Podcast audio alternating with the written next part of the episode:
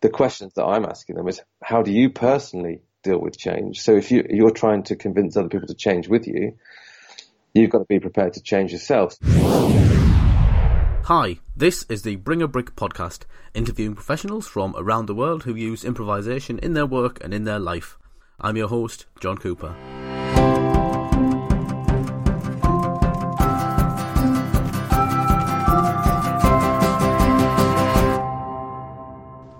My guest this show is Paul Goddard. Paul is a coach in agile development and a certified Scrum trainer, which sounds a little bit like rugby, but it's not. He's the founder of training company Agilify, and his book Improving Teams or Improving Teams, if you say how it's written on the cover, brings together his work in agile and improv theatre and highlights the overlaps and the connections between the two. Hi, Paul. Hello, how are you doing, John? I'm really good. I'm really good. Thanks for doing this. I have finished reading your book. It's a very interesting read. I really enjoyed it. Thank uh, you very uh, much. Was that an accurate enough description of you? Yeah, pretty good. Yeah, okay. that's, uh, pretty, I've got some weird job titles that I probably need to explain, but uh... yeah, well, well, please do. I, I've um, only come across agile in in the last year. And okay. Be- having the curious mind that I've got, and certainly when you kind of drew the comparisons, saying, "Oh, okay, what's that?"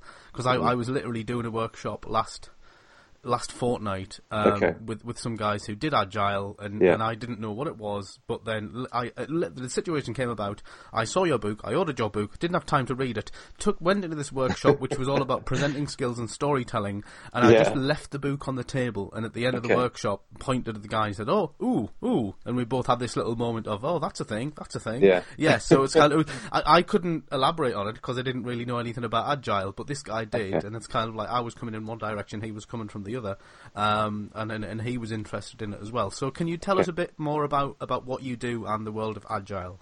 Yeah, so I, I, fit my, I suppose my, my most um, fitting title, I suppose, is agile coach. So what that kind of means is I um, I coach software teams primarily um, in how to take a more agile approach to, to, their work, which basically means, in a nutshell, trying to take a more lightweight, um, more um, more responsive, reactive, adaptable way to how they work and how they run projects. So this kind of formally came around in 2001 with something called the Agile Manifesto, okay. which was a group of um, consultants put together some ideas around how we should change our approach to developing software. Okay. And it kind of grew from there. So I've been since probably about 2003ish. So kind of what's that? The last 14 years or so. Yeah. Yeah. I've been mainly more into coaching and helping teams adopt those kind of techniques. Uh, so the Scrum element of what I do is Scrum is one uh, particular framework within that kind of agile way of working, which teaches people how to use a, a, particular set of rules to apply to projects to help them focus in a more of an agile fashion. That's kind of what I do. Okay, and and how did that come about? Was that was that because technology and culture changes so quickly that it's not it's it's unhelpful to have a linear structure to things. Exactly right. Yeah, you yeah pretty much nailed it there. So kind of um, traditional software development was very much um, built around plans. You start, you know, you, you, come up with a plan on day one and you kind of go through that process. You don't really go back and review the plan, but you just kind of hope that the plan was right. And you tell your customers that the plan's right. And then you hope you cross your fingers by the time you get there that everything's done. Yeah. That's obviously an extremely risky way of working. Yeah. In software, particularly where there's a, a high degree of change. So where customers change their mind or where technology changes in terms of your implementation plan is likely to change. Yeah. Your plans themselves, if you come at them on day one, are very at risk of being wrong. So agile was kind of designed as a way to look at your planning in a more agile fashion, trying to do it more in short term chunks. So okay. review it after every couple of weeks and then change your plans, work tightly with your customers and perhaps even re- delete, uh, release par- parts of their product earlier rather than wait until right to uh, right, right until the end to get it done. So it's it's a more lightweight, more um, value driven, iterative, incremental way of, of producing projects. Okay, can you can you potentially give us an example of a situation you've come across where where that's helped, and then we'll try and link that into the improv. Yeah, so well, when I worked in BT, there's a couple of good examples of work we did um, with the NHS, or which is I've got to be careful what I say there, but um, certain projects that we did whereby we were working tightly with the customer, and what we'd planned to do was originally like a 12 month project.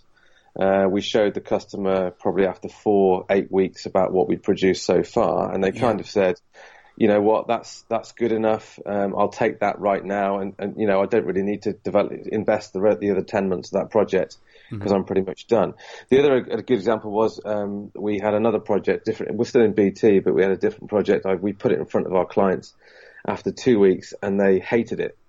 Right. So it's a great way of actually saying, you know what, the product isn't what we want. It's bad news, but I'd rather find out what we didn't want after two weeks yes. than after spending two years on that project. So that's kind. Of, so it can be a benefit, but sometimes the failure can be a benefit as well you have to show them what they don't want in order to work out what they do want. Exactly right. Yes, yeah. exactly right. A lot of people don't know that until they see something they don't want. Yeah. Yeah, yeah. It's it's fascinating because that's the um, just my, my background in in web design. I built the Bring a Brick site, and I've got a history in that outside of improv. Um, the, the, the, the, that that communication stuff at the very beginning of the process yeah. Uh, is really fundamental, and it can just you know you you can think you're on the same page as somebody, mm-hmm. um, but just very subtle language shifts can suddenly mean oh when you said this I thought you meant X Y Z. Exactly. Yeah.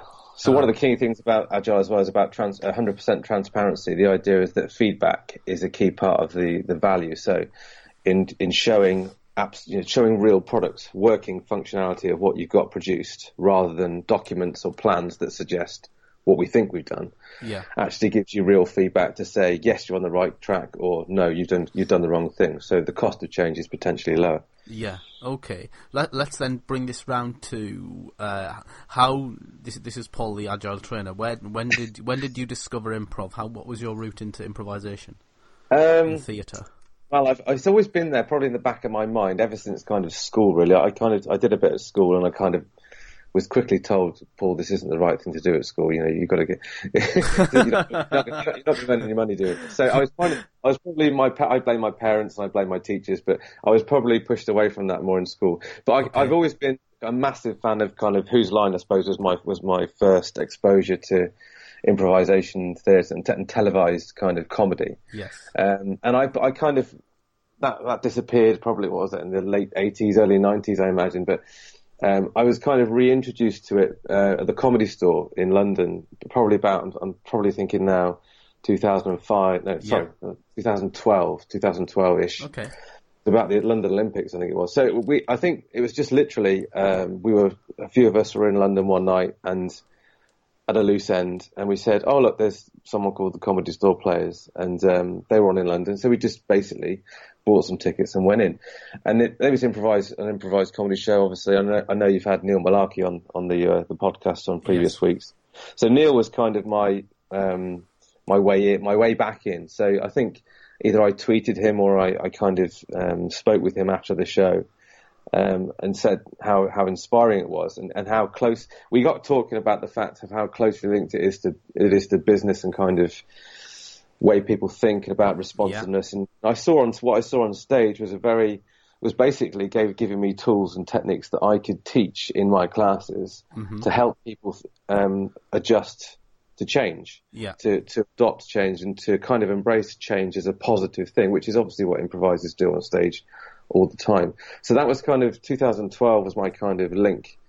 Uh, I found my way back into improv, and I thought there's there's something in this. There's something that I could make more of and I could use more of my training and my coaching. Okay, how much of yourself would you, do, you would you describe yourself as a performer? No, not really. No, no. I, am I'm, I'm more of a like I say, I, am probably a trainer, coach, a software guy that's that's liked and tries to do a bit of performance, but I'm in no way am I. Would I say? Would I say I've got a, a, a grounding or a a teaching uh, background in, in, in, performing. But no, it's something I enjoy doing. And, and p- having said that, performing is part of my job. Uh, you know, kind of being a, a, trainer, you have to, you are in a sense performing to, to the classes that you teach. But, um, I think no, I wouldn't class myself as a performer. No. Yeah, in- interesting. I mean, I asked that question just because it's prescient in my mind. The previous podcast before you that went live today uh, is Cathy Salit, who who runs Performance of a Lifetime in, in New York, and she says everything's a performance. So it's kind of I've got that buzzing around in the true. back of my head. Because um, yeah. obviously, if you're training and you're coaching, you are up front you're standing there and you're kind yeah. of you you are. So I, I understand. I'm not a theatrical performer, but there not the when if you're in the in the improv space, I'm guessing there's there's facets of performance within what you do. Um, yeah. Okay, so w- when did the idea? When did you begin to connect these two things together, agile and improv? When when did when did you start to see the, the overlaps, so to speak? So I think, uh, like I said, from watching these performances by the players and, and speaking to to, um, to Neil offline, I read some books. I got, I mean, I was hugely influenced by Keith Johnstone and, and his work, um, and his first, well, his first book really, which was I still read now, but um, I first got, got, into a bit of reading a bit about it and kind of um, looking for links. I, I, I, think the first, my first kind of um, experiment that I ran was a um, a seminar about kind of a uh, a session I ran at an agile conference in Dallas. Okay. Was it Dallas? I can't remember. No, it was Washington. No, I can't, honestly can't remember. Not important. It was America. So one of the big agile conferences, um, Agile 2012, it was. Um, so kind of August in 2012, and um, I put some improv into my talk, and people just kind of loved it, and people thought this is amazing, and, and the the links that you made, I made some links to how how this kind of improv way of thinking can help problem solve. It was about problem solving and and more, being more creative and working and how collaboration can help you be more creative. So yeah. I used a lot of the improv techniques basically that I just um, repeated some of the stuff that Neil had shown me. Mm-hmm. And I did it, I did some one-to-one workshops with, with Neil and, and he was giving me some, some games and stuff to play. So I just reproduced those. Yeah. And I was quite overwhelmed by how much people could relate to it and how much, how enjoyable people found it. So it wasn't just about the learning part of it. It was about people were kind of reflecting themselves and, and enjoying themselves with that process. And I think that's kind of where I thought this has actually got some kind of mileage in this, and this could go further. Yeah. Okay, that's interesting because it's one thing that I was going to kind of bring up in terms of obviously when you're improvising and you've got these games and they're a lot of fun. It's uh, that the element of how you do the how, how you introduce this stuff to a new group of people who have not done it before, and and how much it's you have attraction towards it, and how much you may have resistance against it in terms of mm. this is this is a lot of people just having fun, but what are the practical takeaways? So you saying you're saying that that was a, immediately the connection was made. Yeah, I think it it is something that happened in that workshop. I think I think uh, agile and and improv to a degree suffer from the same kind of legacy in terms of people think that when you say, I mean, I'm very careful about even the words that I use. Mm, yes. if I if I was to go into a group of software developers and talk and say the word improv, yes, they'd probably they'd run a mile. Yep. So the idea is, I, I don't really talk about improv. I talk, I, I, if I I mention I'm not going to.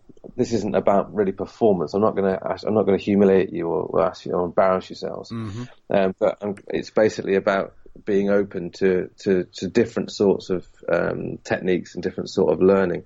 And it does really depend on my rapport with, with my clients or whoever I'm using this stuff with. That even in that that first session um, at the Agile conference, I, I, introduced the Agile way of working late, kind of halfway through a 90 minute workshop. So okay. I'd already kind of invested a bit of time in in getting to know people and people feeling that, that sense of vulnerability yes. and the fact that it's okay to screw up. And I, I always start with games that basically allow people to screw up and but not be judged on screwing up. That, that basically everyone's going to screw up during this workshop, and we're not going to humiliate you or laugh at you. It's just part of that process, that uh, that learning process, that you become comfortable with with not being perfect. And I think that's that's something I kind of frame it. Sometimes I'll disguise it, and I'll do it in forms of games or exercises up front. But um, it, once I've developed more of a rapport with a client, perhaps on a pri- more kind of private level, um, it might be something that I'll just go straight into without too much kind of uh, preparation. Yeah, yeah, that that making failure acceptable in order to mm. learn the the big ideas versus cheap experiments um, thing, which obviously we do learn in improv and is, is a key part of that, you know, enjoying messing up and, and doesn't matter if it goes wrong because it's funny. Mm.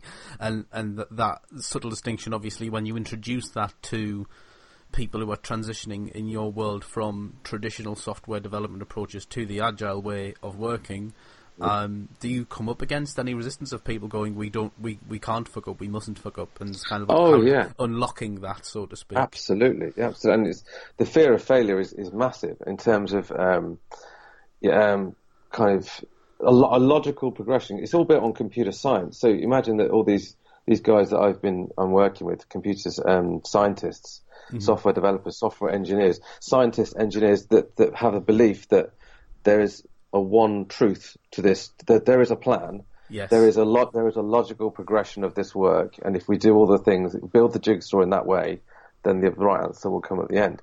And so, however, software development, um, customers' mindsets doesn't work in that kind of way. That that change is something that, that is, is, is accepted that will happen. Change is going to happen at some point. It's how we can we be prepared to deal with it. So the difficulty is is convincing people firstly that um, that change firstly that change is going to happen and how do you adjust to the change personally? And this is what I think some of the biggest advantages of improv can have is that it's not just really about the games it's, it's about how do you personally respond to change? How do you personally deal with uncertainty?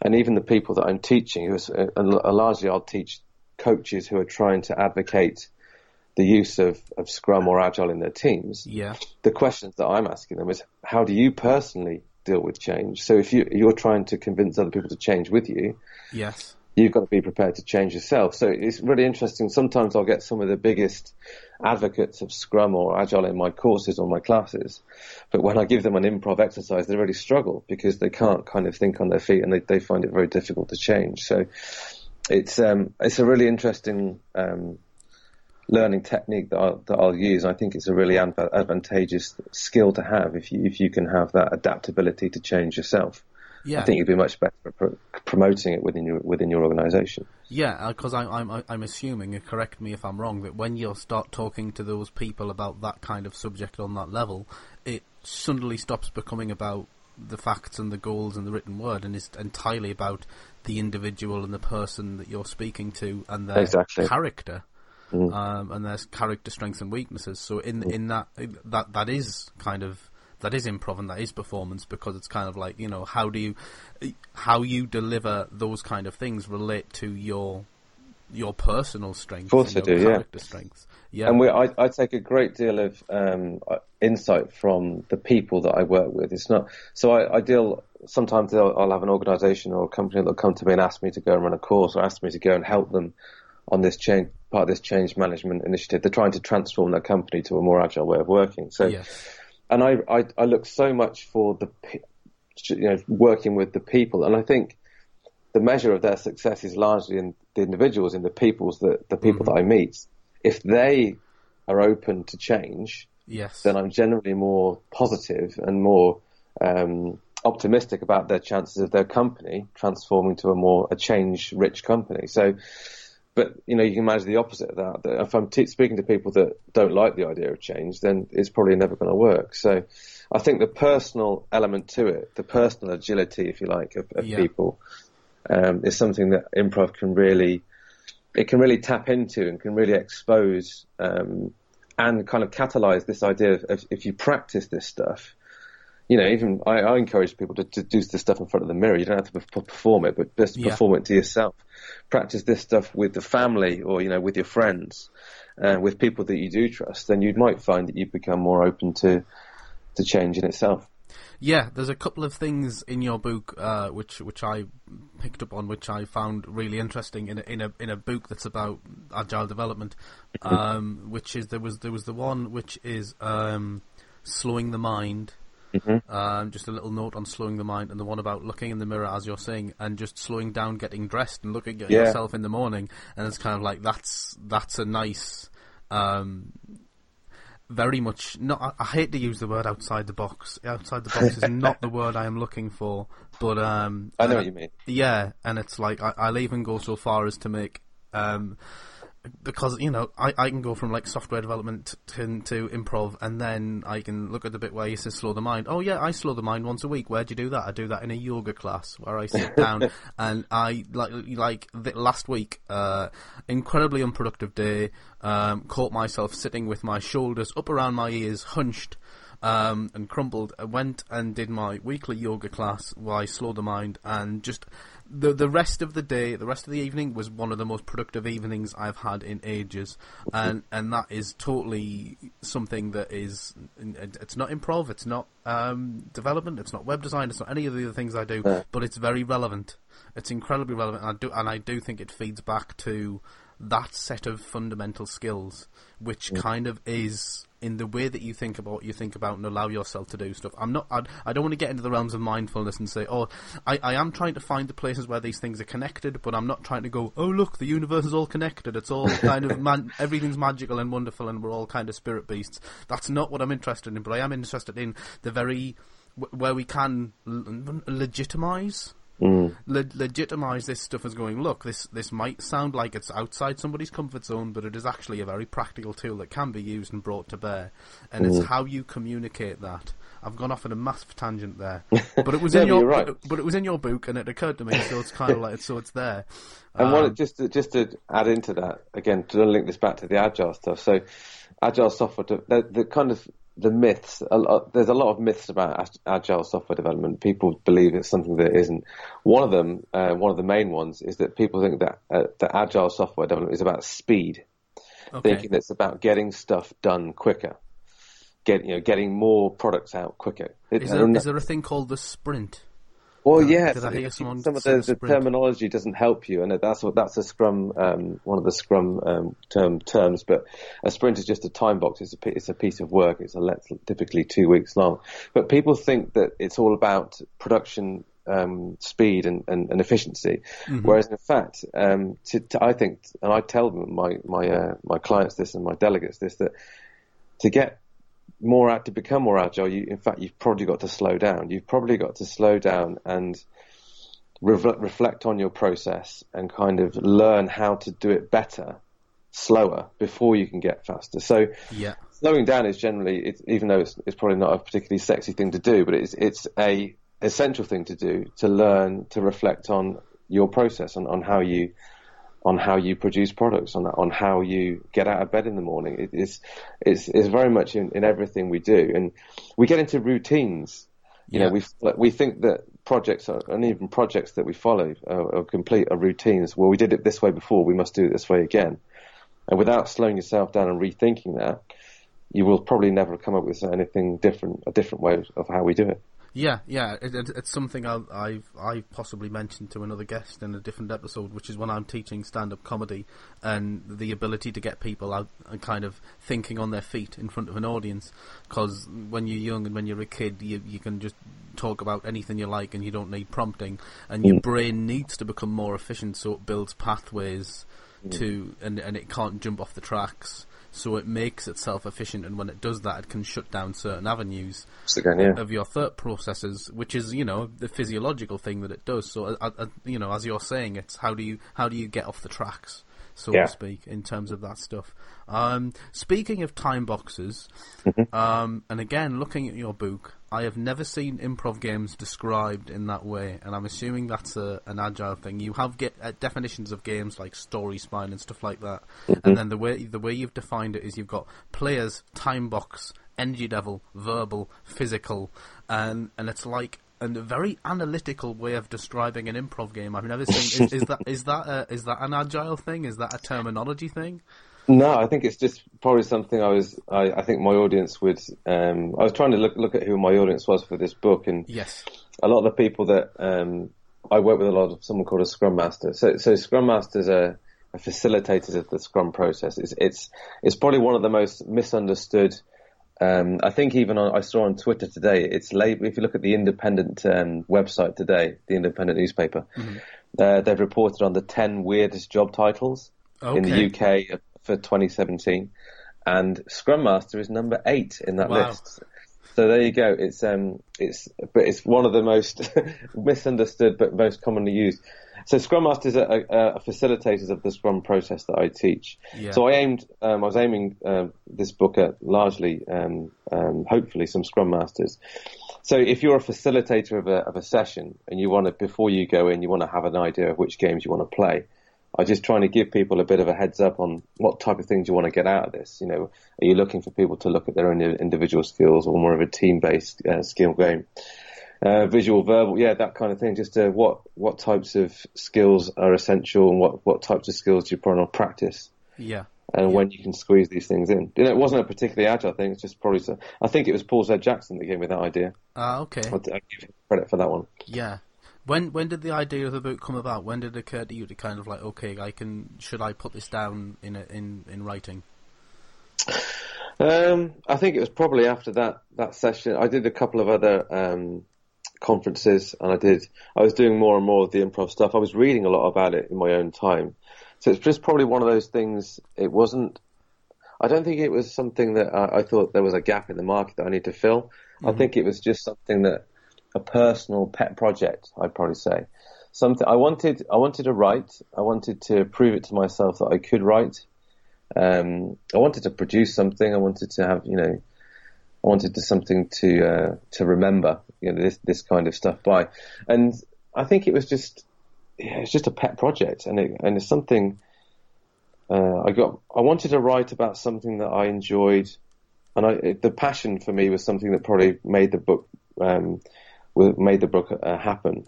Yeah. As I think I would have just quite easily have, have, have, lost interest in it. But because I love the subject so much and the subject matter is so important to me and I think so essential that that kind of kept the book going. Yeah. And uh, and it, I hope I think it, I wrote it probably I think it was about eighteen months it took me to write it, which some people would say that's quite quick for a book, but um, yeah, I think that was the drive behind it was was the love of the of the subject. I think of both subjects, coaching, agile coaching, and, and improv, which I think are just so closely aligned. Yeah, I was expecting it to be quite dense and technical, but it's actually a really easy read. It's a really mm. nice flowing read.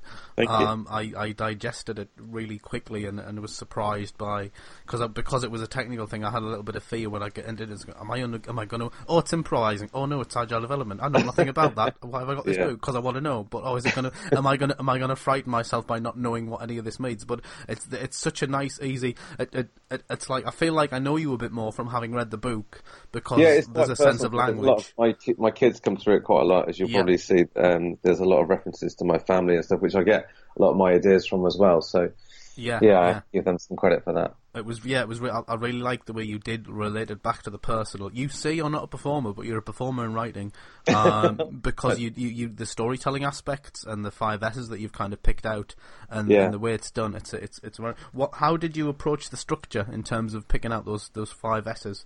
What is it? Uh, safety, status. Yeah, I think the order of them was important to me. I think the, the whole the, the idea of safety first is that the if you can get if you can create a safe environment, which I think is it just makes any kind of team team based activity a lot easier. Yeah. Um, so I wanted, I always knew that that was going to be the, and I think that was probably even the first chapter I wrote, but um, it was, I wanted it to be around to, to build that into the book. That if you read the book in the, in that order, by the end of it, by the, the, the fifth chapter was always going to be around that, the, well, the end chapter was always going to be about the personal stuff, about how you mm-hmm. can look look within yourself and try and uh, improve your the softer skills of yes. which will make you a better improviser yeah. or a better um, collaborator. So, and there was just the other stuff. Status was really interesting to me, uh, or as the Americans say, status, uh, yeah. which I think yeah. keep correcting myself.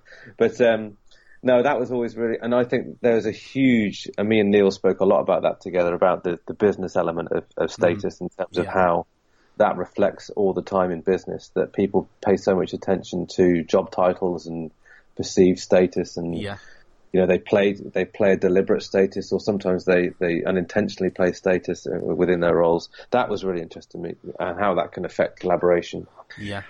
And yeah the other the other two um, storytelling and, and, spontaneity it was again Keith Johnstone with a huge influence and, and his writing about just trying to take away some of the filters and if once you feel safe, you have you can reduce some of those filters and say what you think, and you can be more responsive and and uh, more creative if you've got less, you know, if you think less about what you're saying. Um, and the storytelling is is a huge, probably one I'm, I'm, focusing on more now. Actually, the storytelling part, which is becoming more popular. Um, and in a Scrum team, there's someone called a product owner, so the product owner is basically your customer representative, someone who okay. kind of guides the project in the right direction. They've got a close connection with your client or your customer. And I try and coach these people to try and be storytellers, to put the basic storytelling techniques to try and increase the sense of narrative within a team. So if the team yeah. can understand the narrative behind the product, they'll build a better product and they'll just be more engaged in its delivery. So the, uh, storytelling is, a, is, an important part to me, and I think it's something we uh, we don't, don't take we don't give enough t- attention to uh, kind of creating compelling narratives for, for teams to work with. Yeah, yeah. Speaking of compelling narratives and, and products, uh, what kind of do, do, the clients that you have that you work with tend to be similar in terms of what they what they do, or do you have quite a diverse range of people that you work with? Yeah, I mean it's um, it is pretty diverse. I mean it goes as far. I've done work with kind of um, boutique travel agencies all the way up to kind of multinational telecoms and uh, medical software, um, small medical software suppliers. So it's it's it's a, it's a whole range of stuff, and uh, I would say that the, the, the better the sense of narrative is stronger within some of the. So I, I do quite a lot of work with a local um, company who produces this medical software. It's software to basically maintain. Um, patient data for okay. for GPs and, and health services around the UK and they've just got a really compelling narrative that they are saving lives. And because in, in fact, if you get you're producing a system that maintains mental health data, um, the, the the the willingness for for to if you get it right, if you put the right data in front of the right GP or the right consultant at the right time, you could prolong, save people's lives. Or wow. if, consequently, if you get it wrong, if things go wrong, you know, we, we, it's the it's the worst case. It's the other way around. So, where there's a real strong connection between real people, uh, real customer problems, mm-hmm. or or real customer benefits, real user benefits, then I think yeah. that's where you have the real the real collaborative attitude and the real um, company kind of ethos that I'd like to be part of, and I, I really enjoy um, working with those people. Yes, yes, well, yeah, good clients are key.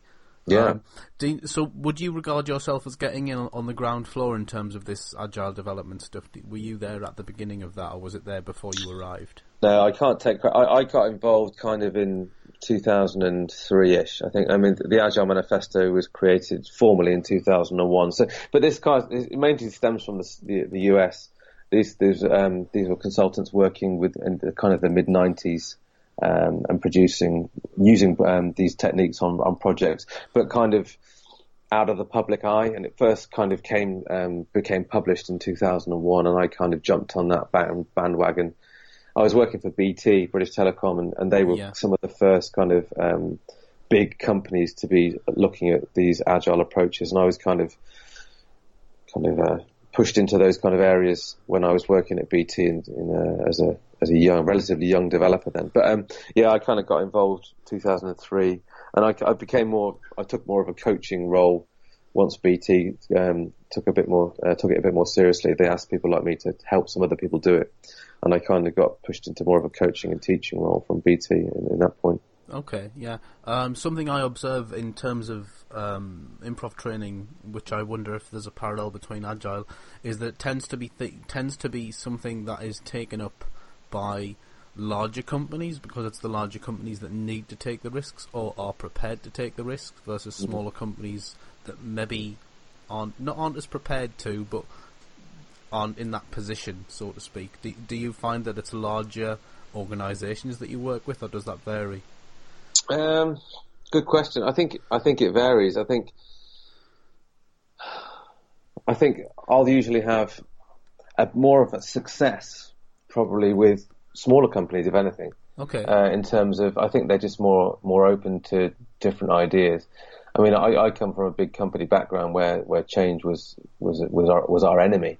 Right. So in terms of, I worked at BT and Nokia and places like this where it was big scale, big change, and um, I mean, to be, to be fair, BT, there was a risky, um, when I was working at BT, there was, there was a huge emphasis on a falling share price and things were going badly wrong and mm-hmm. we need to change quickly. We need a different way of working. So I think the sense of urgency is a reason to change.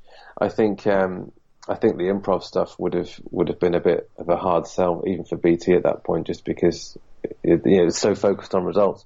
But, um, I think what's interesting is, um, perhaps not from my own personal experience, but I was talking to a lot of the other coaches and the other improvisers at the Applied Improv uh, conference in Oxford last year. Yes. And people that have got um, really interesting people that I spoke to that have got like regular um, uh, gigs or residencies, kind of with big software corporations, Google, Intel, Apple mm-hmm. in, in the US, That it's kind of just built into their fabric. This kind of the way of regular uh, improv drop-in sessions, just right. just the kind of lunchtime brown bag sessions for you to go and you know just play at, at lunchtimes and, and learn and, and things like that. I think I'd love to see more of that in this country and and, and, comp- and companies that are willing to invest more long term in, in that way of thinking.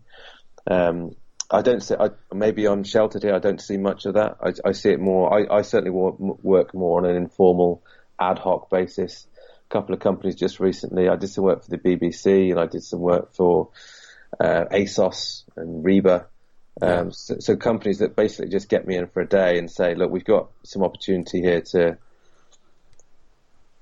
to it's a bit, it's, it's, an away day for the team. We want to have some learning whilst having, yeah. having some fun. Yeah. So I'll go in and do some stuff there with them and just to help them think differently. But it generally doesn't tend to be big scale stuff. It'll be one particular uh, department or one particular um, uh, kind of leader within one to, or manager within a team that wants to take his team through a, a kind of a learning experience. Yeah, yeah. There was one that, that that's that's fascinating stuff. There's one thing that it's kind of like I, I as I say I, have only recently found out about agile, mm-hmm. and just just kind of coming back to what you said earlier when you said you wouldn't necessarily talk about improv up front, mm. um, and and I certainly don't do that either. Even though I've interviewed guys like Pat Short in the states in Portland who who literally I teach improv. We do improv. This is what we do, and it's, yeah. it's a front and center because that's what he does, and it's kind of it's really commendable. And I wonder if it's a cultural thing between companies or the places that you pitch to and do work with. Or, or I his... think, it could, yeah, I think it could be a geographical thing as well. I think the um, the US, and we noticed this within the agile community as well. Don't get me wrong, this isn't just an improv thing. That so the US, I think, um, are probably I'd say 10 years ahead of the game in terms of their wow, yeah, the, the yeah. adoption. So you look at they're, those guys were introducing agile into companies 10 years ago when we when we weren't. So they're, they're 10 years ahead, I think, and and it's certainly Scandinavia in Europe was ahead of the UK, and UK kind of came along in, in kind of 2005, 2006. So it was it's it's it's going to take time, and I think um, it's still you know the the British attitude to um, to comedy and kind of uh, performance and, and, and the, the fear of failure is quite high here that, mm-hmm. that people think that they're going to be exposed and humiliated.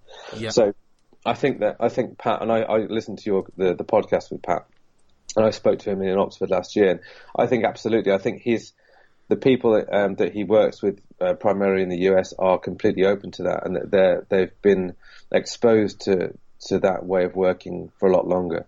So I, I, think you're right. I don't mention it here. I, I don't. I'm very careful about the la- the language that I use.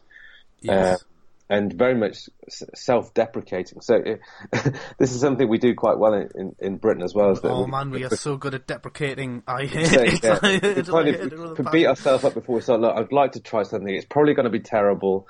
You know, you can if yeah. it's really bad. Yeah. Oh, you've just hit on a really big pet peeve of mine. oh, literally last week, this presenting workshop where you've thrown people out the comfort zone and they're really loving it, and it's kind of right. Okay, you're the king of Norway. Tell us about what your life in one minute. Literally, just kind of like those kind of games. Yeah. And just to simple, cheap experiments, throw yeah. out your comfort zone. And, and, and one of the guys was, they were really great bunch of guys. Mm. Um, that was brilliant to work with them. They were all awesome. Mm. And I've had this with, um, stand-ups in my kind of when I when I teach stand up comedy in the past, it's happened and it's come up quite a few times where people get up and before this starts, kind of well, I don't know about this, but Mm. and it's just a, a, little preamble, a little bit like like they've diffused their own energy before they've actually done anything. Absolutely, they've kind yeah. of slapped themselves in the face before they've started speaking. it's kind of don't don't do that. Yeah. It's yeah. kind of don't don't kind of dismiss yourself before you've even started. Um, I, I hear it a lot and it and it annoys me. It's kind of just just take a breath and then just start and just go what's the worst that can happen? Yeah, sorry, I've, I've, interrupted no, you there because you, you, just you just hit a really raw nerve on stuff that I try to get rid of. It is true, we're terrible. But um, one of the things that I, one of my um, the advantages I have as a Scrum coach, so something within the Scrum framework is um, called the Sprint Retrospective. So just, let me just explain what that means. So yeah. at the end of a piece of work, typically two weeks or three weeks long you have a regular stop point.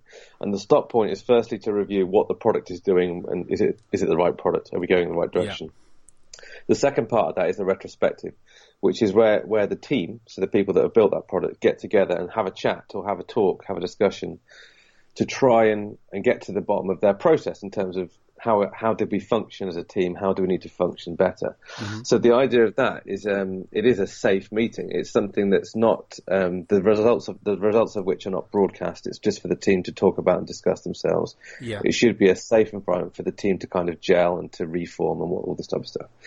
So I, I use a lot of the improv stuff. Firstly, um, that's my I look at that as kind of my way in to a team where yeah. you should already be, be, operating in a safe environment.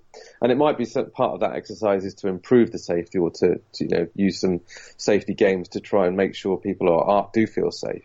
Yeah. Or to even ex- expose, okay, we're not even there yet. Why, why aren't we being um, honest with each other? Why aren't we, why don't we feel safe uh, in this, in this room, in these four walls?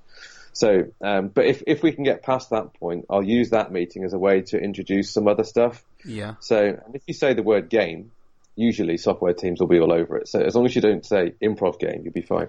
Right. So, but the idea of gameplay uh, in a retrospective is a fairly safe um, way in for me. Yeah. And I think if people enjoy that element, they're probably more willing to try something else or something a bit more stretched. Yes. Um, and I do. What, having said that, I still. I mean, I'm going to a conference next month in um, San Diego, so I, am doing a, an improv session there. So that's the advantage there is that you'll get people signing up to a session at a, conference, fully knowing full full well what they're getting themselves into. Yeah. That that it is an improv workshop. So people in that that respect are a lot more. Um, it's a captive audience, but it, you have to be a bit careful with when you're trying to introduce these things as an agile coach. I find at least. Yeah, yeah. I mean, that's, that's fascinating there that you've kind of you you put a date on the ten year thing. Um, it's kind of I I acknowledge that the states are ahead of us. And yeah. Yes, I see that. Um, in in some places in Europe they're ahead of us as well. But it's kind of to, to, suggest it's. I was in my head it was like oh two years, and you've said ten, and it's like oh no, uh, it's that much further ahead. But it's I yeah I think we'll get there eventually. It'd be good to get there eventually. Um, okay, I'm to kind of try and wrap us up. Um, what do you what do you get out of the work that you do, Paul? What's what's your big kind of takeaway from from the stuff that you do? What what presses your buttons? Um, it's seeing people. It's seeing occasionally you get it. It's um, you'll see a conversion, which which sounds very dramatic and, and very That's biblical, but yeah. but you'll see people that. And I'll, I'll do like a two day training course, or I'll do a, a, session with with a group, and it's seeing someone might even come up to you and say, you know, and they'll say, Paul, I get it. And when when you get that moment, you get someone who's perhaps skeptical, but they, they come out of the experience as a complete advocate. That's where I know that I'm making a difference. Is seeing people people's lights go on. Um, yeah. People, someone that didn't understand something, being able to then look at it in a completely different um, light is is really what what gives me a buzz. And it, it, sometimes I'll get that in an email. I might get a, some, some some comments that come back on Twitter saying, "Just thank thanks for the course. It was inspiring," or, or sort of using words like that and empowering is really nice to hear. That's what that's what I enjoy. Yeah, that's that's great. That's great. Um, I'm going to put links to your book and your Agilify website on the podcast post. Anything else you want to share? Like what you're up to at the minute? Any news? I, I just came back. It's an interesting thing, but something I just blogged on actually, which is um, interesting to me about this whole storytelling. I just I've just been to Disneyland, okay. Disney World, sorry, in Florida with my kids. Great, obviously, great holiday. Really, really warm, really lovely. But um, I was introduced, as you can imagine, to the whole world of Pixar. Ah.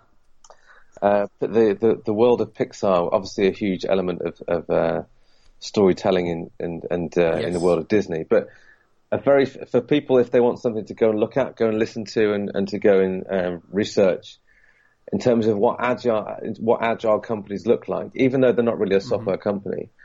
But the things that I that inspire me and the, the companies that I think people need to look at and follow. Pixar is a good example of an agile company at heart that's inherently just innovating all the time and changing and adapting and adopting um, a lot of good practices that I think um, are really interesting from a storytelling perspective yes, as well. I, I remember. So that, that was, and I did blog on it recently. It's really interesting what they're what they're up to and how they work, how they function. I remember looking on their website, and they have a thing where their employees can go away and just write stories and do little projects, and just come back. Yeah. And yeah. then that's usually the way that they generate ideas for the movies that they they get by having story jams yeah. type thing. Yeah. Yeah, it's very very clever, very clever how they work, and they believe that uh, stories can come from anyone and anywhere, and they'll just try. They're very experimental, very innovative, and just yeah, quite an inspiring place to work cool. for, I imagine. So that was quite interesting. Cool. Paul Goddard, thanks so much for your time. It's been a pleasure to talk to you. Thank you, John. Take care. Thank you very much. Thanks for listening to the show. If you've enjoyed it, please leave a review on iTunes, Stitcher, or the Facebook page.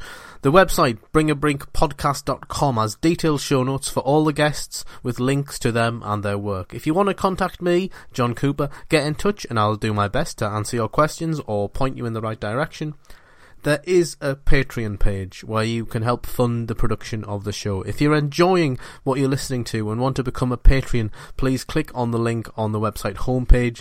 Contributions go towards website hosting, the time it takes to produce the show, it takes ages, and allows me to work on new content that's hopefully valuable, entertaining, and informative. Contributions are based on every new episode released. Personally, I believe that good production values are key to getting more exposure, so everything is greatly received. Just think of it like you're buying me a coffee, and I'll see you on the next episode.